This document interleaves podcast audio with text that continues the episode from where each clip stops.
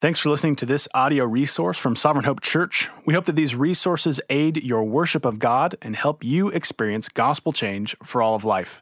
For more information on our church or to plan a visit, please check us out online at sovereignhope.church. That's sovereignhope.church. Lord Jesus, it's a privilege to come before you. And even as our text uh, discusses today, the only way in which we approach you is to approach before you. That's to come to the one who exists uh, apart from us, who exists before us in worth and honor and eternality. And simply by seeing who you are, it then shapes who we are. Made in your image, perfect in creation, stained by sin, but redeemed through Jesus. And Lord, those effects, and more importantly, the effects we have through faith in Jesus, Change us in ways that we cannot understand, uh, but labor to live in light of this side of death. So, Lord, make us a humble church. Make us a church eager to share your good news with others. We pray all this in your name. Amen. So, we've been working through the book of Luke here at Sovereign Hope. This marks our 52nd week in the book of Luke, and Jesus has since chapter 11 been leaning into conflict with the Pharisees and the Jewish officials of his day. In our passage today, Jesus is inside the belly of the beast itself. He is taking steps towards Jerusalem. He's on his way to the cross, and almost with each step, this conflict becomes more and more highlighted. And today, Jesus goes to dinner with the ruler of a Pharisee. And we're going to spend two weeks at this dinner table discussion with Jesus and the Pharisees. And while we will learn much about ourselves in this dinner time discussion, we will also learn much about the heart of our Savior himself. Let's not forget that Jesus is willingly going into recline at table to have a potluck with a group of individuals who, in the not too distant future, are part of a group of people who will falsify court proceedings, condemn an innocent man, and murder him for crimes that he didn't commit. It's important to remember that Jesus as we'll see today, uses the Old Testament to even help himself. And we could think of King David in Psalm 23 when he says, You prepare a table before me in the presence of my enemies. You anoint my head with oil, my cup overflows. Jesus is at table in the presence of his enemies, but trusting in his heavenly Father. And in the midst of a hostile and misunderstanding world, Jesus is constantly moving into difficult places because the gospel moves into difficult places. I don't know where your, your, background is or your family background, but the gospel moves into difficult places of families that have no history of faith in Jesus. The gospel moves into difficult places going into countries where it has never been preached. The gospel moves into difficult places, moving into tribes where to convert to Christianity is often to be uh, hunted down and killed on account of your faith. The gospel always moves into difficult places. And you want to know the most difficult place the gospel will ever go? Into your own heart. The gospel confronts the realities of our flesh every step of the way. And as we've been following the, the, the, life and ministry of Jesus in the book of Luke, wherever Jesus goes, there is a collision between the kingdom of God, the kingdom of this gospel that he is proclaiming, and the kingdom of your own flesh, the kingdom of your desires, the kingdom of the world, the kingdom of what you think you deserve. And because of that, how you view Jesus, either positively or negatively, will inevitably affect how you view and how you value yourself others, and everything else in this world. And this is the main point we're going to see today is we're going to see that faith in Jesus confronts our hypocrisy and gives us humble hope. Faith in Jesus confronts our hypocrisy and gives us humble hope. And we're going to see this in kind of the two chunks that you have in your scripture. In verses uh, 7 through, or 1 through 6, we're going to see hypocrisy humiliated, where Jesus heals another person on the Sabbath. And then in verses 7 through 11, Jesus begins a series of parables, and we'll talk about humility being exalted in the parable of the wedding feast. So, hypocrisy humiliated and humility exalted. And first, in verses 1 through 6, as Bridger just read for us, we read of uh, the introduction to this meal, where we begin to see hypocrisy humiliated. Jesus comes on the Sabbath to dine in the house of the ruler of the Pharisees. And this would have been the equivalent of someone who's a sitting senator inviting somebody who's actively campaigning against him to come and have dinner in his home. Because Jesus was teaching from the same Old Testament scriptures, all these Pharisees and lawyers that were assembled there were teaching from. But what we've seen constantly is that Jesus' application and understanding of those Old Testament scriptures was completely contrary to how the religious officials understood them in their day. What Jesus was preaching was a recovery of God's promise instead of the law of man's efforts. It was calling them to have faith in the righteousness of God through faith, receiving it that way through God's promise instead of what you can do. And so there's this tension all the way through it, a tension that still exists today. And so, in light of all of this, it leaves us the question of why in the world would the Pharisees invite this man to dinner with them? And actually, if you have your Bible open, and I'd encourage you to, Luke 14, you'll notice this chunk at least includes verses 1 through 24. And in Jesus' three parables, you could do this as Bible study later, you could go through, and Jesus uses the, the word, the verb invite, eight times. It's almost like if you were in a creative writing class, your teacher would say, Is there another verb you could use? But Jesus is using the same verb over and over and over again. And I think it's striking because if you look at verse 1 here, it doesn't say that Jesus was invited to dine, it just says he went to dine. And this is probably because even though Jesus was invited, he wasn't invited out of hospitality. It was a culture of the day at that time where if you were a, a, Jewish religious official and a visiting rabbi came to your town, that you were to host them. And so, even though Jesus is constantly frustrating the religious officials, there is this social obligation, this pressure for them to invite Jesus in and to have him at a meal. And we could kind of discern this even a little bit more when we see what these Pharisees are doing when Jesus is there. Did you notice in verses 1 and 2? It says, They were watching him carefully. And behold, there was before him a man who had dropsy. Now, remember at the beginning of the year, we read, uh, we did a sermon series on how to read the Bible through its literary genres. And so, what we're reading here is a narrative. And so, if you, narrative is just a story, if you were reading a detective novel or a Tom Clancy novel, and you read this account, we would hear what just happened and we'd say, This sounds like a setup. He goes in there, everyone's watching him closely and carefully. And behold, there's a man who has dropsy in their midst. My wife, I won't take any participation in this. My wife did an experiment with our daughter once where she hid her camera phone uh, on the table to where our daughter couldn't see it. And she set our daughter there, and everyone left the room. And she said, Ellie, I want you to sit here, and I don't want you to do anything. And behold, my wife put a cupcake on the table right in front of her. And we left and we recorded. Why? Because we wanted to see what the behold did in Ellie's heart as to how she would grapple with the clear commands to not do it. But what would she do when it was presented, this delicious, gluten filled, sugary morsel. And what we did, in a sense of twisted fun, the Pharisees did what Sarah did, in a sense of twisted fun. the Pharisees did with a keen sense of hate and disdain for Jesus. They had heard, because we had just spent two weeks ago, Jesus healed a woman bent over for 18 years on the Sabbath. They'd heard rumors that Jesus would do this, and now they wanted to catch him in the act. And so they found a man who was suffering mightily. He had what's called dropsy. Another translation might say uh, edema. For those of you who are not medically minded, another translation tells us that he was suffering from an abnormal swelling of the body. If you don't think that's serious, talk to Johnny and his family. It is a serious thing. It's painful, it's hard. This man was suffering mightily. And what we see here is something that, that I've often said, and I'll say it again, and that's if we misunderstand the gospel of Jesus, that is the good news of grace, we always inevitably view other people either as tools or as threats. These men had an agenda, and they probably knew from walking around their town that there was this swollen, suffering man, and they should bring him. They should bring him as a tool.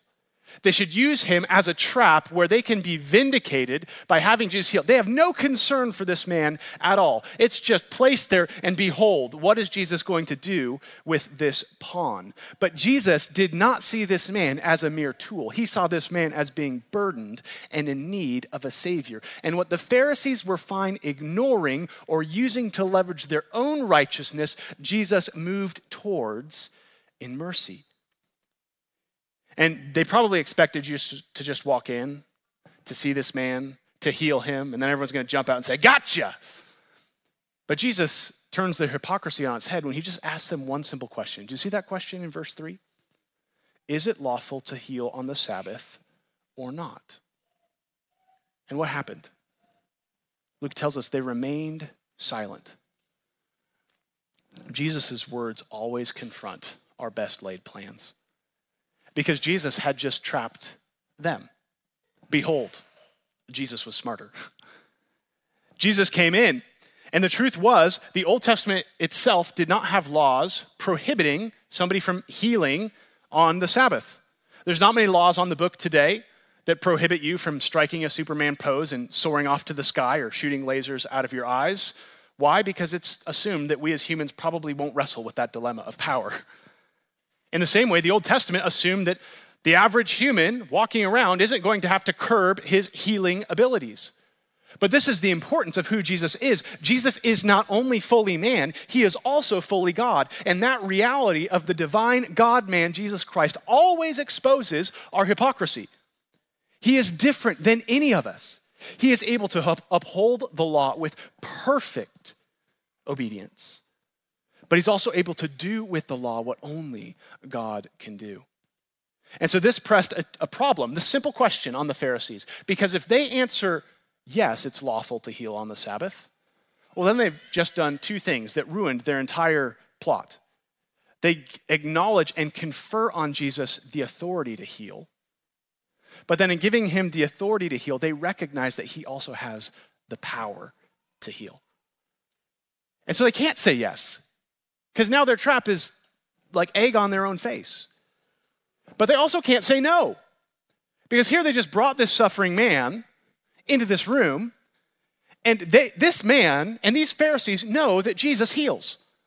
And so if they come in and they say, no, the law prohibits it, when the law doesn't explicitly prohibit it, they're saying to this suffering, swollen man, here is the one who has the authority and the power to heal you, but we are not going to let him heal you. And for a group of people like the Pharisees and these lawyers, they are so concerned about how other people view them, that is not a good political look.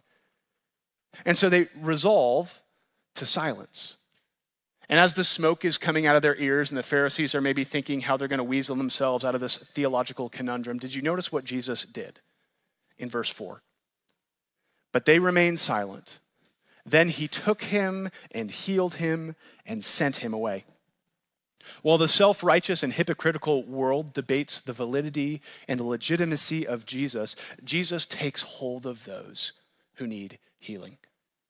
In the Gospel of John, chapter 9, Jesus heals a man born blind, and it stupefies the Pharisees. They don't know what to do with this. And so they take this man and they grab his parents and they start this inquisition. And they're like, okay, tell us about your son. Was he really born blind? Were you part of this ploy? Can he, like, how bad can he not see? And so they're grilling these individuals and then they find the blind man and they're like, well, it couldn't have been Jesus who healed you because Jesus is a sinner and sinners can't heal anybody. And so this healed, exacerbated man finally cries out to the Pharisees. And it's funny because what he says next is like, Why? Do you want to know so he could heal you too? Which would have been insulting to the Pharisees because they thought they didn't need any healing. But he says this He says, Whether he's a sinner or not, I do not know. One thing I know is that I was blind and now I see. So you might be one who has experienced from the world or perhaps from some self righteous Christians a furrowed brow, a sense of confusion, and maybe even fear towards your suffering, towards your sin. And they ask questions like, well, can we fix you? Are you able, can you be fixed? Can you be fixed now? Do we even have the ability? Do we have the power? Is the gospel big enough? But I'm here to tell you that there is a Savior who is not threatened by your circumstances or by your past. He has come to take hold of you, and He does that by giving you eyes to see what these Pharisees cannot see. He gives you eyes to see who he is by faith. That he is the Messiah who fulfills the law, who is God himself, who has the authority and the power to heal on the Sabbath because he is the God who brings rest. And Jesus now turns to everyone and he presses this hypothetical question that further exposes uh, hypocrisy in verses 5 and 6. Look at what he says here. And he said to them, so after he, he takes hold of the man and heals him and sends him away, he says, Which of you, having a son or an ox that has fallen into a well on a Sabbath day, will not immediately pull him out? And they could not reply to these things. So, again, part of why the Pharisees thought they had a foolproof plan is because the Pharisees and the Jewish tradition of that day took the simple Sabbath laws in the Old Testament and they added hundreds more on top of it to where it became increasingly burdensome. But Jesus challenges them with an obvious hypothetical. It's the obvious nature of it that makes it so powerful. He says, if you have a son or even an ox, so he's working on these extremes here, and it falls into a well, how many of you would not immediately, do you notice that word? Immediately pull him out. Jesus says uh, later in Mark 2, verse 27, he says, The Sabbath was made for man, not man for the Sabbath. God's design for the Sabbath was not to restrict salvation to man's detriment. The Sabbath was always for man's good. The Sabbath was to give them the rest of salvation for their delight. And so Jesus' hypothetical situation here highlights two important factors that Jesus is playing with. The first is the immediacy of the need. Someone or something has fallen into a well. And then, second, it highlights the ability to save the power to do something to fix the need. He says, if you see an immediate need, and if you have the power to do something, wouldn't you do it? Or wouldn't you at least know that that's what you ought to do? If you walked outside these doors and saw someone being mugged in the parking lot, I would hope that the immediacy of the need, the power you have to even yell for help or to return to find somebody who can help, would be pressing. It would be a self evident thing to do. Jesus says, How much more should I immediately relieve the suffering of this man by divine mercy?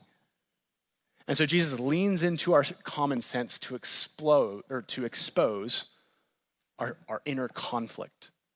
The immediacy and the power of the gospel exposes our hypocrisy on a daily level. Just as the Pharisees diminished the work of Jesus, so too do our lives if we apply this same sort of standard to it. What if I put it this way? Which of you, if learning a trade or saving for a house, would not install a plan that enables slow, consistent growth toward maturity? Seems the average thing to do.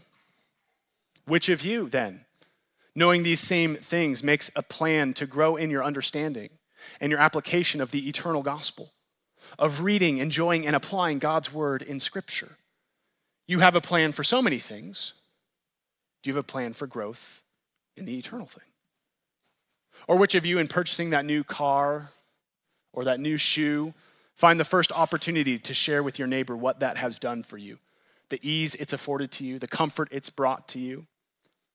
Which of you, then, knowing the astounding need, the immediate salvation, and the wonderful provision of Jesus Christ, has gone and shared that with your neighbor? Or which of you, if you saw your child ignoring their teacher, texting in class, would not come and quickly seek to discipline them and to call them to respect?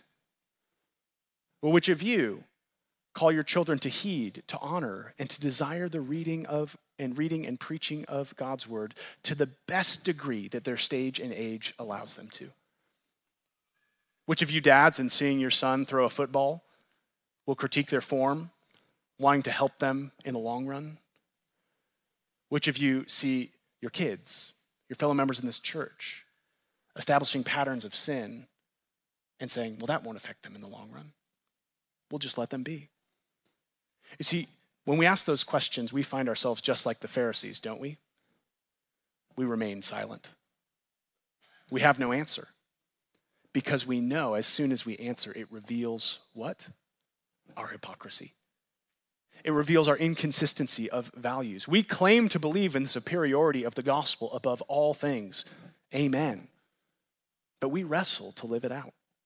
You see, when we really believe the eternal realities of the gospel, the gospel is the good news that Jesus did everything required to save sinners and restore us to God. When we believe that apart from him, we are dead in our sins and destined for eternal damnation in hell, apart from the gracious work of Jesus Christ, who calls us to himself, gives us his Holy Spirit, and makes us day by day more and more like him so that we might spend an eternity with God the Father.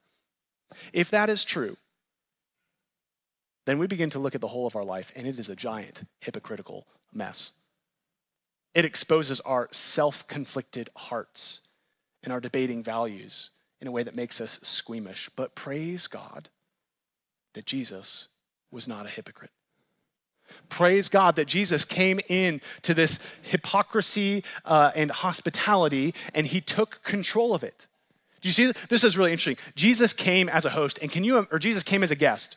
And can you imagine if you invited somebody like Jesus into your home and you found them doing the very things Jesus is doing here? He went from guest to host real quick.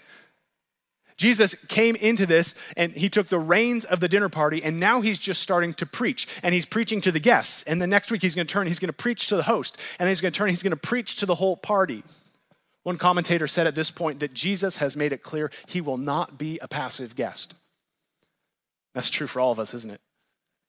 To start dabbling with the doctrine of the gospel, to start hanging out with Jesus, will quickly show that he has come to be the host, not the helper. That he's the boss, not the bellboy. That he's come to shake us out of our hypocrisy by showing us everything in light of him and challenging how we view and value everything. And this reality will challenge your flesh. It should. If Jesus is pre existent before us, part of a triune Godhead, then he is different than us, and it should challenge us. But by realizing that and by submitting yourself to it, it also is the only way where it can satisfy your soul. And this is where Jesus goes next as he shares a parable with his guests. Is it actually not his guests, is it? he shares a parable with his hosts. And it's here we see our second point. We see humility exalted.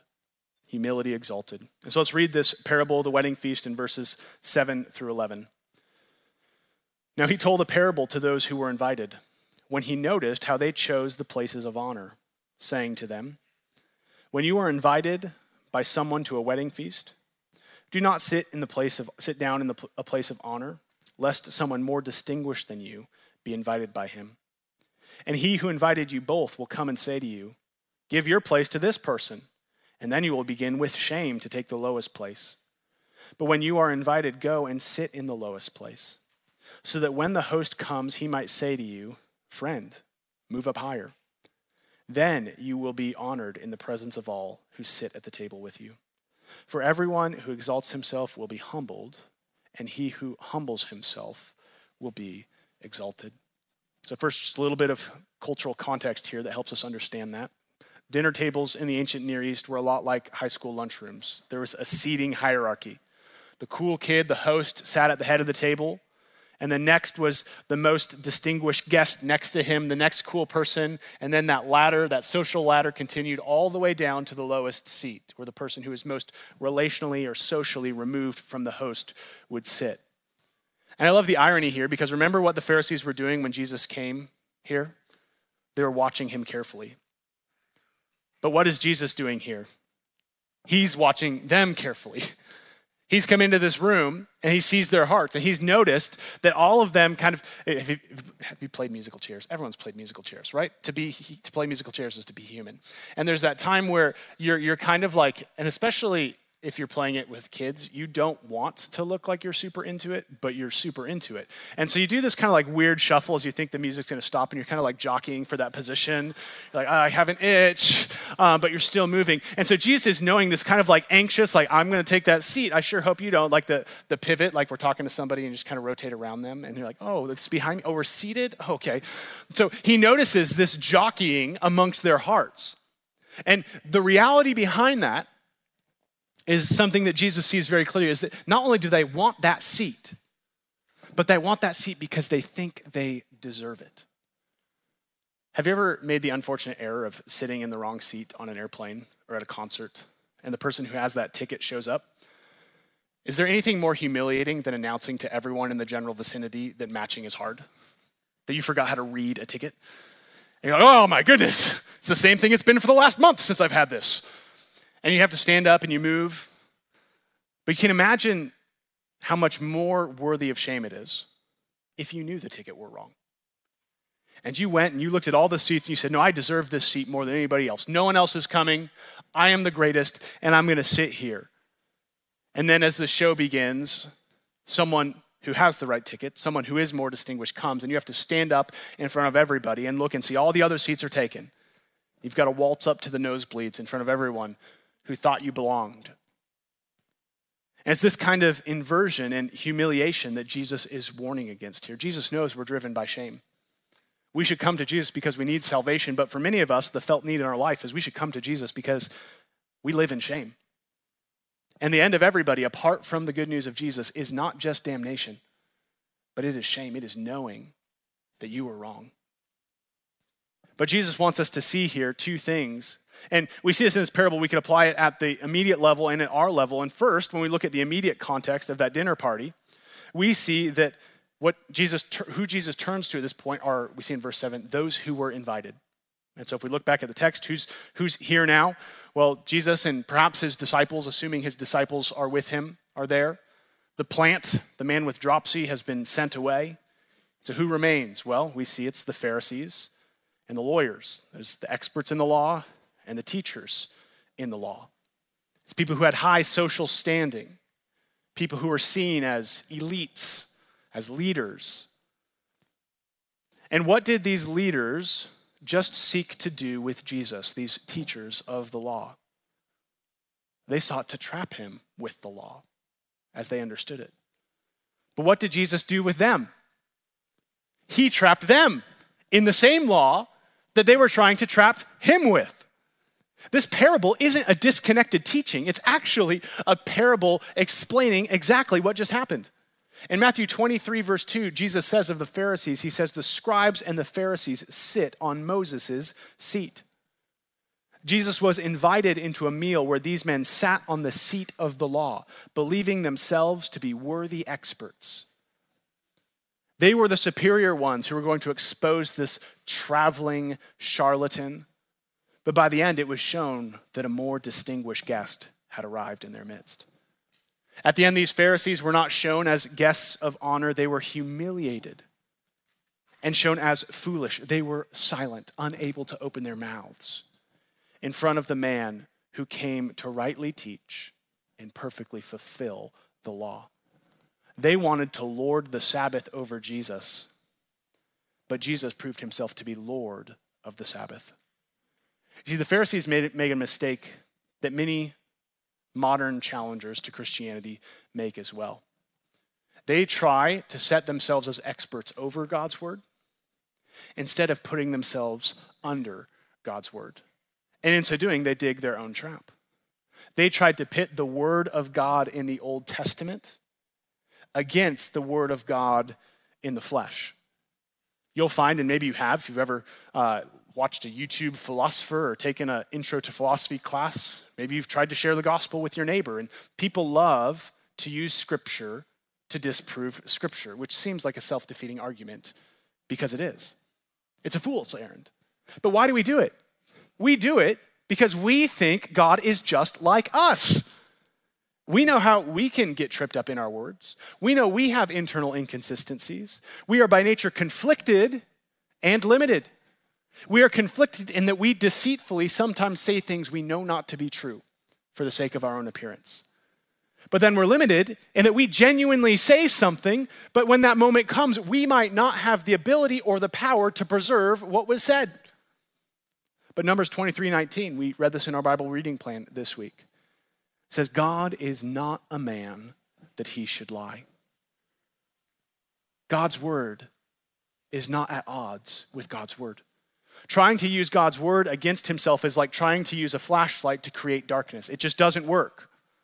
The law, though unable to save, was never meant to conceal God's salvation.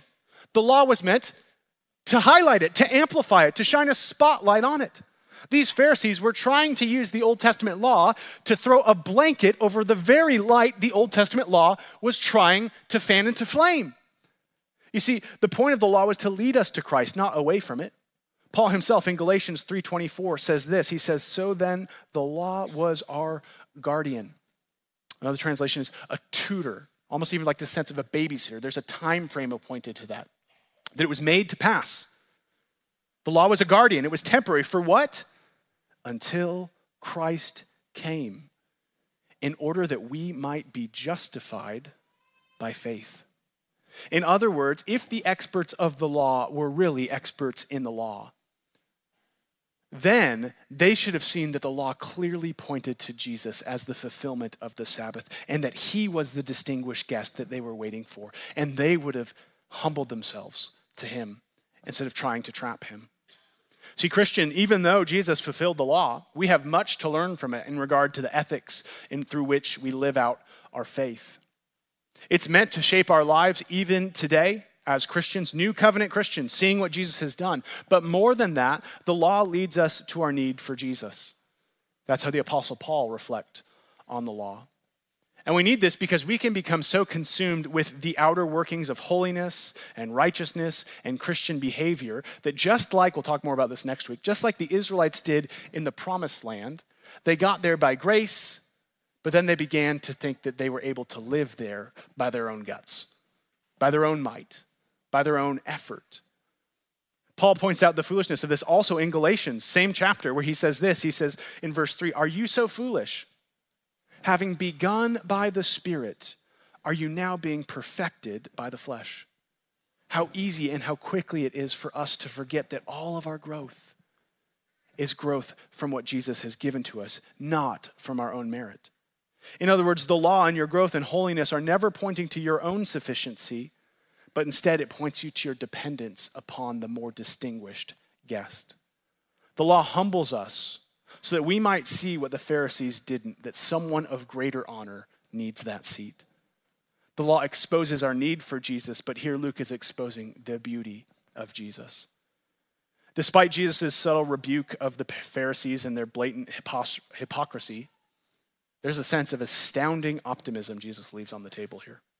Never miss this. Always pay attention when Jesus talks in general, um, but pay attention to how he talks here to the Pharisees who he's generally very hard with, and deservedly so. But notice this optimism in verse chapter 14 verse 10 he says when you are invited speaking to his guests the same people who just gave us adventures in missing, in missing the point when you are invited go to the lowest place so that when your host comes he might say to you friend move up higher we are all hypocrites and when jesus starts asking questions of your life we will all see that we all quickly fail. None of us have deserved anything that Jesus did for us. But what do we see here? That even the lowly are offered a seat at the table of Jesus. Jesus says, even of the Pharisees, if you come, and there's great hope in that phrase, if you come. If you come, no matter how foolish you are. If you come, no matter how deep your sin, if you come, no matter how hardened your hypocrisy, take the lowest seat. And the master will come and say, Friend, move up higher. Jesus says that to the Pharisees. If there's hope for them in this text, there's hope for us. And what is the hope for the hypocritical, the conflicted, and the sinner? If you come, take the lowest seat. If you humbly come to Jesus, he will restore you. There's an entrance fee to Christianity. And it's not merely faith in Jesus. Faith in Jesus is essential. But faith in Jesus is also a faith statement about yourself. Faith in Jesus only makes sense if you have a right faith about yourself. Not what the world says, not that you're beautiful, lovely, and able to do wonderful things, but that you are the man with dropsy, that you are the son in a well, that you are a sinner in need of grace, and that Jesus comes and he acknowledges the immediacy of your need, and he alone is the one who has the power to save you. To have faith in Jesus as a Savior is not merely to acknowledge that Jesus exists, but to acknowledge that we need the Savior who exists. that we are broken and he is able. The entrance fee to Christianity is humility. Without humility, there is no faith. It cannot live. And it must be put to death daily.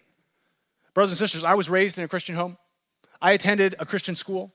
I went to seminary. I've been on staff here for 16 years, preaching weekly in different roles here at the church. And I have to remind myself daily that I need the lowest seat. I was discipling a guy last week, and we were just talking about how easy and how sinister it is in our hearts that we begin to believe in grace and confess grace, but then we begin to go and start counting, counting what we've done, seeing how long we've been there, and we begin to take it for granted, and we be- begin to say, No, this is on account of me.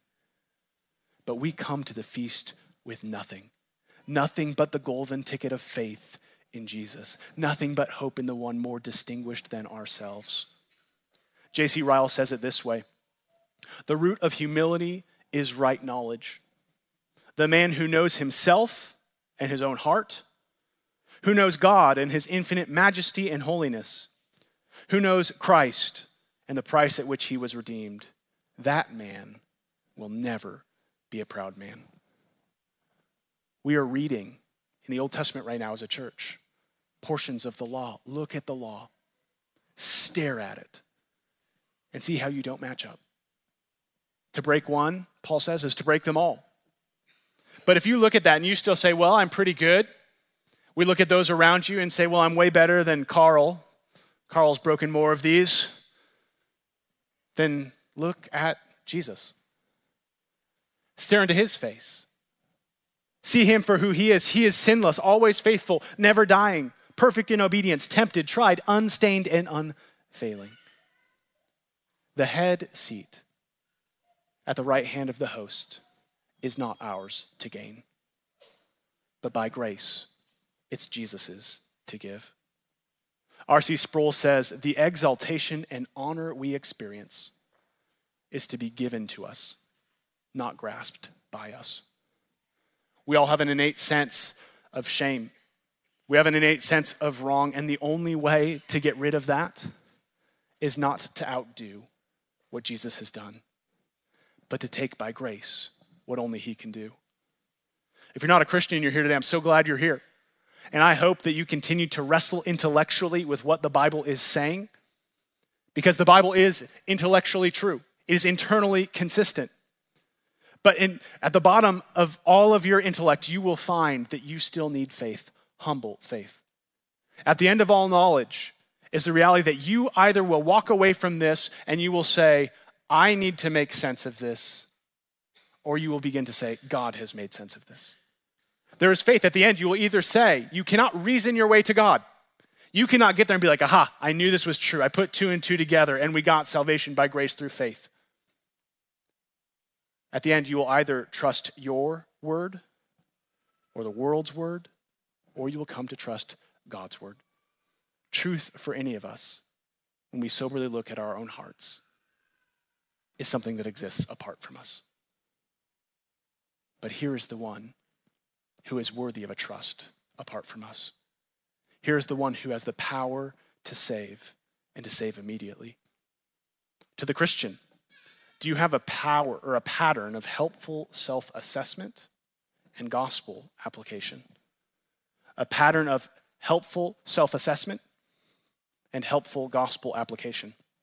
I often counsel people who wrestle with varying degrees of depression, and I always find there's both a beauty and a burden to someone who wrestles acutely with depression. The beauty is that those who wrestle in this way always take the lowest seat. They go into that room and they know exactly what chair is theirs, and they make their way there. They see themselves as undeserving and unworthy of Jesus' grace. But the burden is, is that they know themselves. They know themselves perhaps even better than you know yourself. And much like this man with dropsy, who is just a pawn in a greater scheme, they often find themselves just like he was out of place, unwanted, and ignored. I was talking to one sister who said that I really wrestle coming to church on communion Sundays because I never feel worthy to take it. I wish that all of us might share that profoundly true glimpse of theology. We do not deserve to take Christ, but Christ has taken hold of us. Christ took the man with dropsy.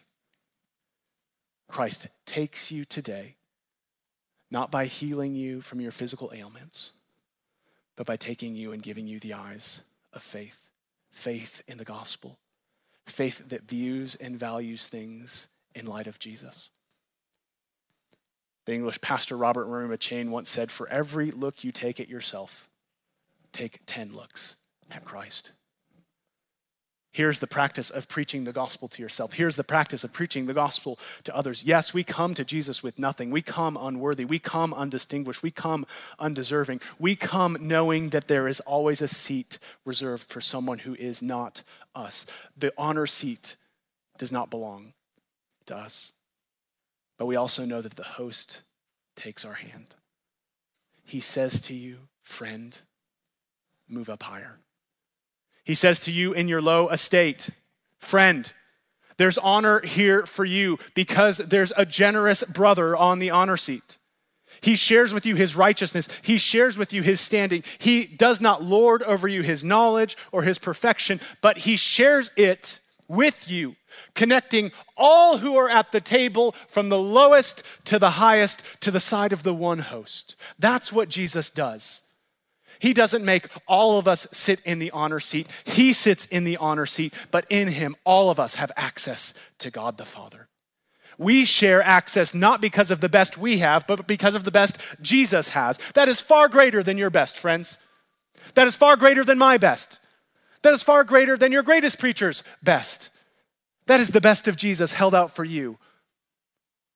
You see, the gospel is a devastating blow to the conflict of our whole heart because it goes against everything we naturally think best. And the secular world, if you listen to music, if you read articles, the secular world tells us that this kind of danger of humble, or actually the word the Bible uses, this humiliated thought, is toxic and dangerous. And it would be drastically foolish. It would be intellectually disingenuous and experientially egregious for us to constantly want to humble ourselves if the gospel were not true. If the gospel were not true, there's no one to lend you a hand. It is you and you alone. There's no one to save you from the well. You better cr- scratch and crawl and work. There's no one who's going to say you're better than another unless you could prove it. But in the gospel, there is another. There is another who has come to help. If the gospel is true, it makes all the sense in the world because though we come humbly, we do not come without honor because the gospel assumes that we were made in the image of God. As humans, we have innate worth because God made us. But we also have an innate problem, and that is that sin has ruined us. But the gospel that we see here shows that Jesus has moved relationally towards us as friends in faith. Jesus does not plug his nose when he reaches out to touch you. God the Father does not squeamishly take in the weird friend of his Son. The whole delight of the Trinity reaches out to you in faith, and he says, Friend, move up higher. For Christ has brought you through him to the side of the host. The same hand of God, which will humiliate those who exalt themselves in this life, is the same hand of God that exalts those who humble themselves in this life. Peter, who is probably right here in this room, echoes this parable in 1 Peter 5 6, where he says this. He speaks immediate context to, to pastors and leaders in the church. He says, Humble yourselves, therefore, under the mighty hand of God, so that at the proper time he may exalt you.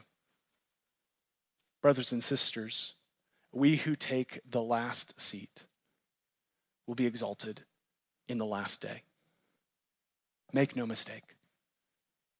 Our life is a life of humiliation, of realizing our sin. Our life is a life of feeling foolish in light of the values of the world. But one day, we will be exalted like we cannot imagine. And right now, we have that assurance of faith because even though Christ submitted himself to death, even death on the cross, God has exalted him highly to the right hand of God the Father. And so, right now, you're joined to that host through that man in the honor seat. And so we view ourselves and our world rightly. For all who come to him will be exalted by his merit, by his mercy, and his honor. So let us take joyfully the last seat, which is ours, so that Jesus can put us on the one that was always his. Let's pray. Lord Jesus, there is no clear application for humility besides humiliation. So, Lord, humiliate us. Humiliate us in a way that doesn't crush our dignity, but actually points to the, that the only dignity we have is dignity because we are made in the image of a beautiful God. That our dignity comes because God was passionate enough to pursue the lost. That Jesus saw us with dropsy and swelling of heart and took hold of us, heals us, and sends us out. Lord, we ask that you work this miracle in our hearts so that we might not miss what the Pharisees missed, that we might see you for who you are, and it changes how we view ourselves and how we value everything. We thank you that there's hope for the hypocritical because all we do is we humbly return and we ask for more grace. We pray this in your name. Amen.